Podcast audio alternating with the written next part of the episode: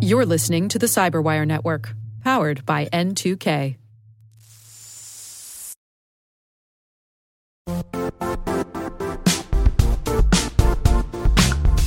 The IT world used to be simpler. You only had to secure and manage environments that you controlled. Then came new technologies and new ways to work. Now, employees, apps, and networks are everywhere. This means poor visibility, security gaps, and added risk. That's why Cloudflare created the first ever connectivity cloud. Visit cloudflare.com to protect your business everywhere you do business.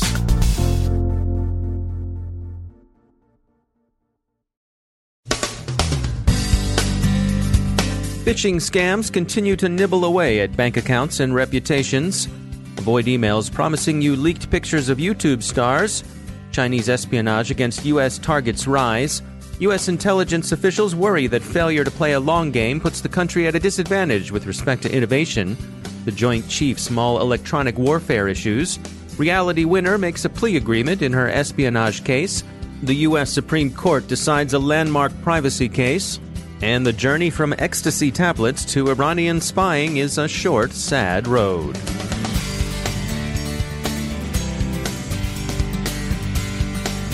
From the CyberWire studios at Data Tribe, I'm Dave Bittner with your CyberWire summary for Friday, June 22nd, 2018. Phishing scammers are showing an ability to bypass natural language based anti phishing protections and induce Office 365 users into compromising their credentials. We're midway through the baseball season, and this prompts us to reflect on an analogy with information security. If zero day exploits are grand slams, big, damaging, spectacular, and rare, then phishing is small ball, working the count, hitting away from the shift, pitching to contact, hit and run, and so on. And phishing remains a perennial problem in all of its tiresome but successful forms. And what are the fish biting on these days? To move away from our baseball metaphor and back to angling, Leaked images of YouTube star is serving as surprisingly compelling fish bait. It's especially prevalent in South Korea, but users everywhere should avoid this come on. There are, of course, such things as YouTube stars, and there are, reportedly, leaked and revealing images of those stars. Stay away. Read a good book. Take a walk. Travel. Divert yourself. But don't click. Phishing has more victims than just the unfortunate curious ones who click. The U.S. state of Oregon became aware Monday that an email account using its Oregon.gov domain had been compromised and used in a massive phishing campaign. The direct damage phishing does to those who fail to recognize and spit the hook is well known, but those whose accounts and domains are hijacked also suffer. Oregon is still struggling to get its domain removed from the many blacklists to which it was added after the phishing campaign. Chinese espionage against U.S. targets increases as trade tensions between the two countries rise. U.S. officials seem to be experiencing two minor Sputnik moments, call them Sputnishki. Speaking at the Capitol Hill National Security Forum, NSA Deputy Director George Barnes says the U.S. isn't good at playing a long game, unlike adversaries like China. Richard Cardillo, Director of the National Geospatial Agency, substantially agreed, citing quantum computing and cybersecurity as two areas in which U.S. innovation may come too late. China, they say, thinks routinely in 20 year terms. The Americans do not. They forget and must reinvent and a tradition of technological progress seems to have bred a very distinctive version of victory disease. Too much winning can make you think winning will just go on forever. One such victory disease hangover is being felt, apparently, in the second Sputnishka. General Paul Selva, vice chairman of the Joint Chiefs, told the Center for a New American Security that American complacency about encryption and precision timing have enabled peer adversaries to steal a march in electronic warfare. If you rely on technical virtuosity as a magic bullet, you may find yourself outclassed by an opposition that remembers the old slow grind that you've forgotten. NSA and Air Force alumna Reality Winner has agreed to a plea deal over charges related to provision of highly classified documents to The Intercept. The government said that while she was working as an NSA contractor at Fort Gordon, Georgia, she leaked a top secret report about Russian meddling in the 2016 presidential election. Ms. Winner was charged under the Espionage Act and faced 10 years in prison and $250,000 in fines. Her family continues to support her, with her mother telling the Atlanta Journal Constitution that, quote, I do know that she has always been ready and willing to accept responsibility for any wrongdoing, and that she will accept the consequences. Ms. Winner's mother has also tweeted that her daughter is a hero and a true patriot. Making due allowance for maternal love and natural affection, we suppose that is one way of looking at it. Gonen Segev, a former member of Israel's Knesset and once the country's energy minister, has been arrested on suspicion of spying for Iran. The arrest caps a post government career that, since the mid 90s, has earned him a serious ne'er do well's reputation. He was involved in fraud, claiming his bank account had been looted from an ATM. A security camera showed that he himself had withdrawn the cash. Later, in 2004, he tried to smuggle 32,000 tablets of ecstasy into Israel. He did a couple of years in prison when the authorities and the court didn't buy his explanation that in fact the tablets were just a big consignment of M&M candies. Segev, who's also a medical doctor, had established a practice in Nigeria. That's where he was recruited by Iranian intelligence services. If you run through the traditional acronym of motives for becoming an agent, MICE, that is, money, ideology, compromise, or ego, Segev seems to have been driven by the big M money.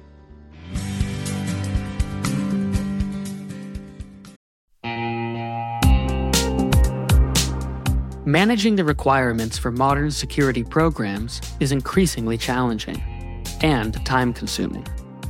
Enter Vanta. Vanta gives you one place to centralize and scale your security program.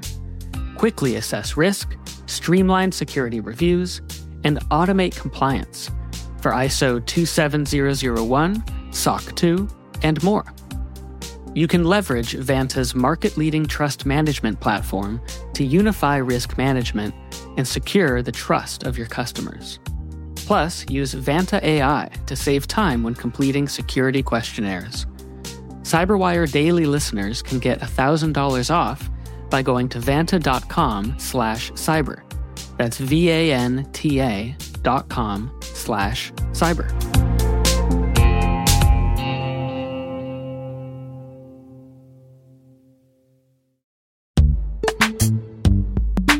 In the dynamic world of enterprise security, identity architects and IT leaders face a major challenge. Growth by repeated acquisitions multiplies the complexity of everything multiple IDPs, MFA providers, policy engines that all need to coexist. This can lead to fragmented user identities and policies that create security vulnerabilities and add access friction. Strata Identity solves this. Now you can decommission unneeded IDPs and consolidate the ones you'd like to keep without rewriting apps or disrupting users, engineers, and app owners. Plus, Strata's modular architecture makes it easy to integrate with any identity provider without manual maintenance and coding. Join the ranks of cybersecurity leaders using identity orchestration. Visit strata.io slash cyberwire, share your top identity security priorities, and receive a pair of complimentary AirPods Pro. Offer valid for organizations with over 5,000 employees. Step into a new era of identity management at strata.io slash cyberwire.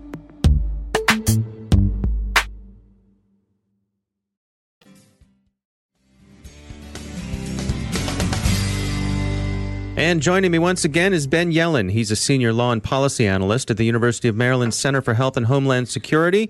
Ben, a big day today. The U.S. Supreme Court uh, came down with an important privacy ruling here. Fill us in. What do we have going on? Sure. So the decision is Carpenter v. the United States, and this is a decision about cell site location information. So Mr. Carpenter was part of a uh, crime syndicate, a, a ring of people who were robbing, ironically, cell phone stores. And as part of a federal investigation into this crime, the government obtained uh, cell site location information records on the whereabouts of Mr. Carpenter. They realized that he was at the location of some of these robberies. They used that information uh, to convict him, and he uh, was sentenced to over 100 years in prison. So Carpenter challenged his arrest on Fourth Amendment grounds, and he said that the government needs a warrant to obtain uh, cell site location information.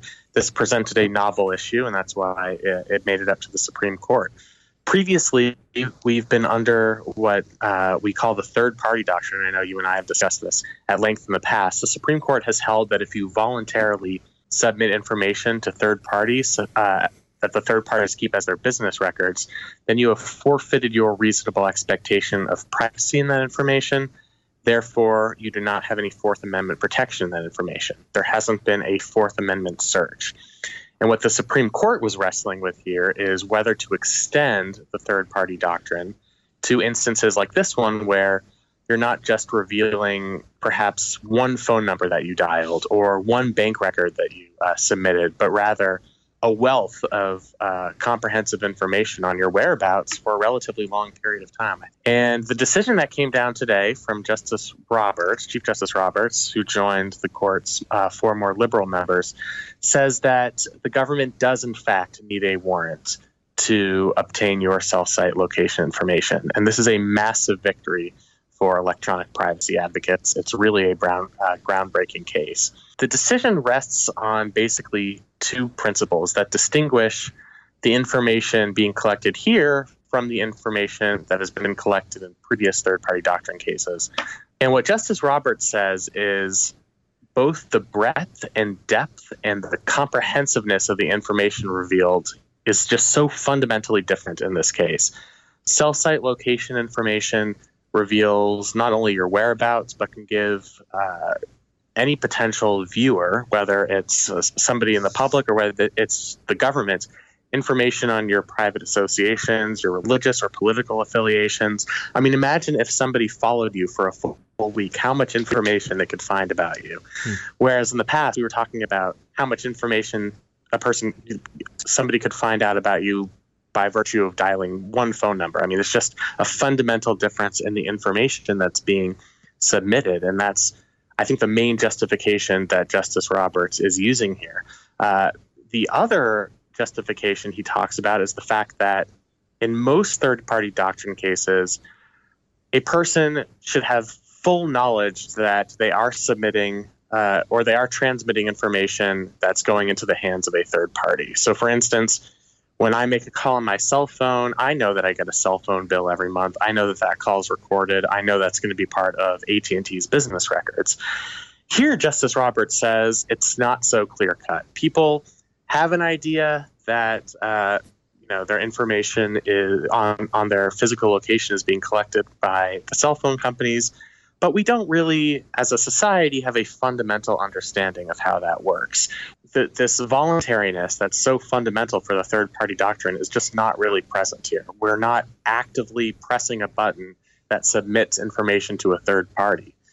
And even if you take out that voluntariness equation, even if you think that simply by turning on our cell phones, we are voluntarily conveying our information to our cell phone company and thus potentially to the government, it's just not really fair to expect that people will go without their cell phones because uh, you know they don't want the government to know where they are at all times.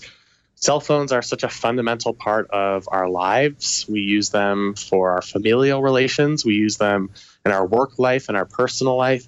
It wouldn't be realistic to expect people to stop using cell phones just because they would be forfeiting a right to privacy by pressing the on switch. And that's sort of the basis for, for Justice Roberts' decision. A couple of notes I would say um, there are no bright lines in the decision. I think a lot of scholars were looking for whether there was some sort of determinant factor uh, that would make the transmission of cell site location information into a Fourth Amendment search.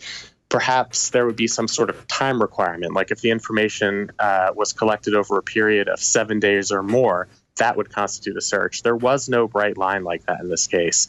Uh, and that's something that the uh, four dissenting justices have really harped on that this may might not be an easy decision for local law enforcement, state law enforcement, or federal uh, law enforcement to follow because there are no uh, bright line standards.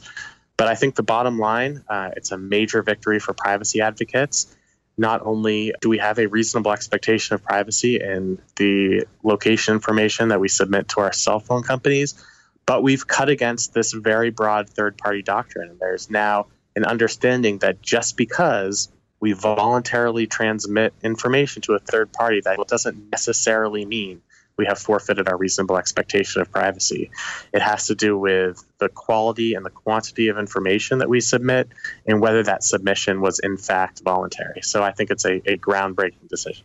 Ben Yelin, uh, thanks for explaining it to us. I'm sure this is something you and I are going to continue to talk about in days to come.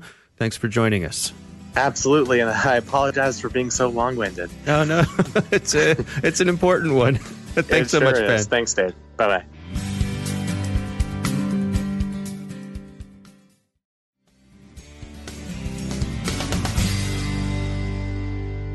My guest today is Taavi Kotka.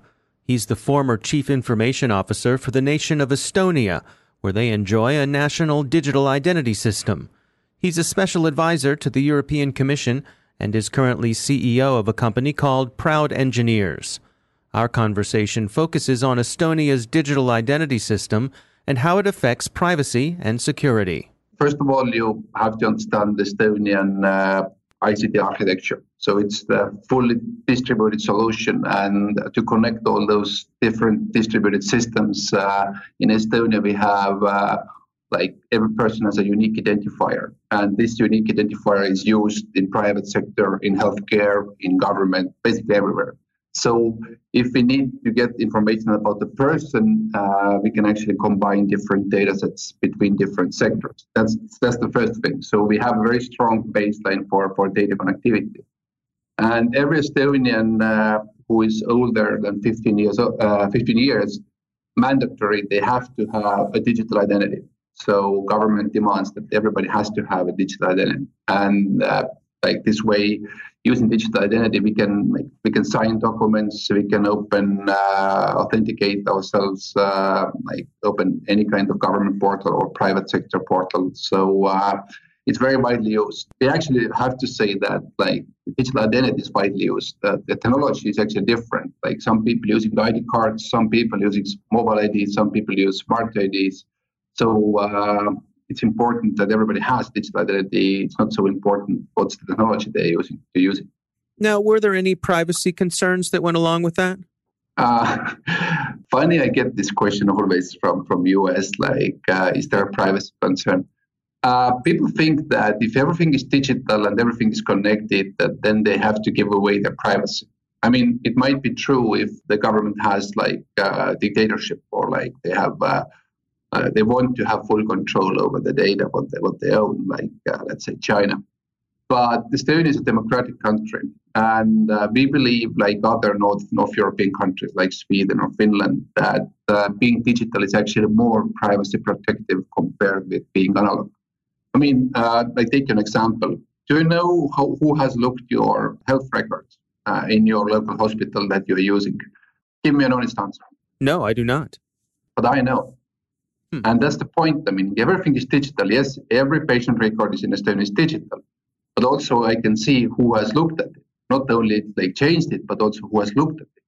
Meaning that I actually have more control over my data compared with you. And that's the point. I mean, like, if you don't want to be a control freaking dictatorship with a democratic country, you will build a system like it has built in Estonia that everybody has a power to see who has accessed or approached their data. If there is no reasonable explanation, this person gets fired or even goes, goes to jail. And suddenly you become your own big brother. I mean, like, uh, let's say a policeman or a doctor, uh, yes, they have access to your data, actually, not a certain amount of data, but they know if they don't have a reason, uh, they will be kicked out from the system and they will lose their jobs. So suddenly you understand that like you can build those digital systems and you can get the benefits of those digital systems, but still keep the privacy, or even better, you can increase the privacy and data protection.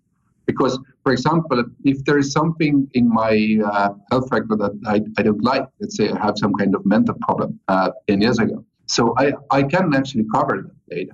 So even though every doctor can see my data, yes, they have to have a reason. But if there's something I, I truly want to forget and I truly want to cover that, I, am allowed to do that. So, so if you think about it like uh, this way, you can get both better services, but also increase privacy. How does it compare when it comes to things like identity theft?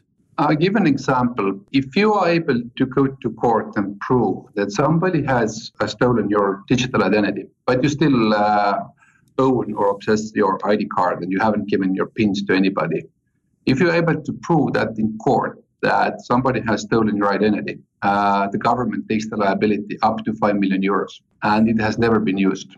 Hmm. So, what are your recommendations? Uh, what could the United States, for example, do to improve our identity systems?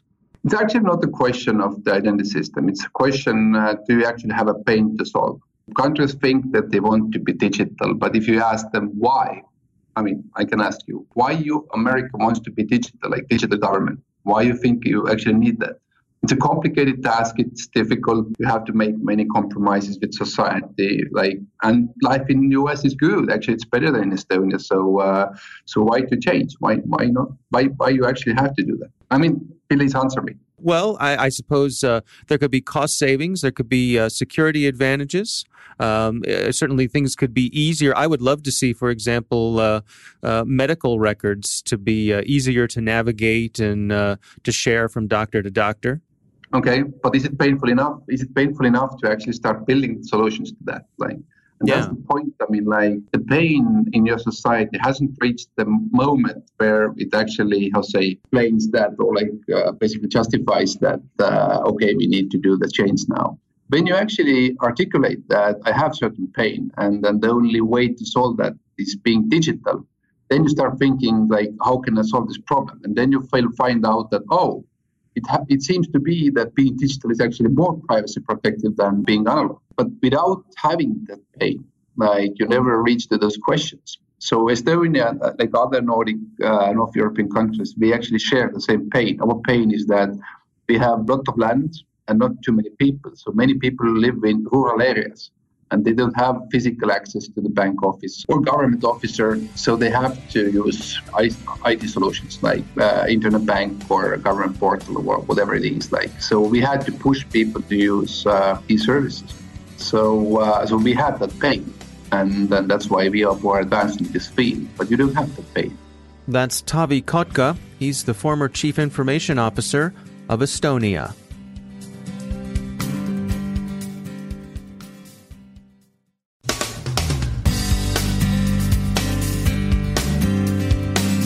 And that's the Cyberwire. For links to all of today's stories, check out our daily briefing at thecyberwire.com. And for professionals and cybersecurity leaders who want to stay abreast of this rapidly evolving field, sign up for Cyberwire Pro. It'll save you time and keep you informed. Listen for us on your Alexa smart speaker, too. The Cyberwire podcast is proudly produced in Maryland out of the startup studios of Data Tribe, where they're co building the next generation of cybersecurity teams and technologies. Our amazing Cyberwire team is Elliot Peltzman, Puru Prakash, Stefan Vaziri, Kelsey Bond, Tim Nodar, Joe Carrigan, Carole Theriault, Ben Yelin, Nick Veliky, Gina Johnson, Bennett Moe, Chris Russell, John Petrick, Jennifer Eiben, Rick Howard, Peter Kilpe, and I'm Dave Bittner. Thanks for listening. We'll see you back here tomorrow.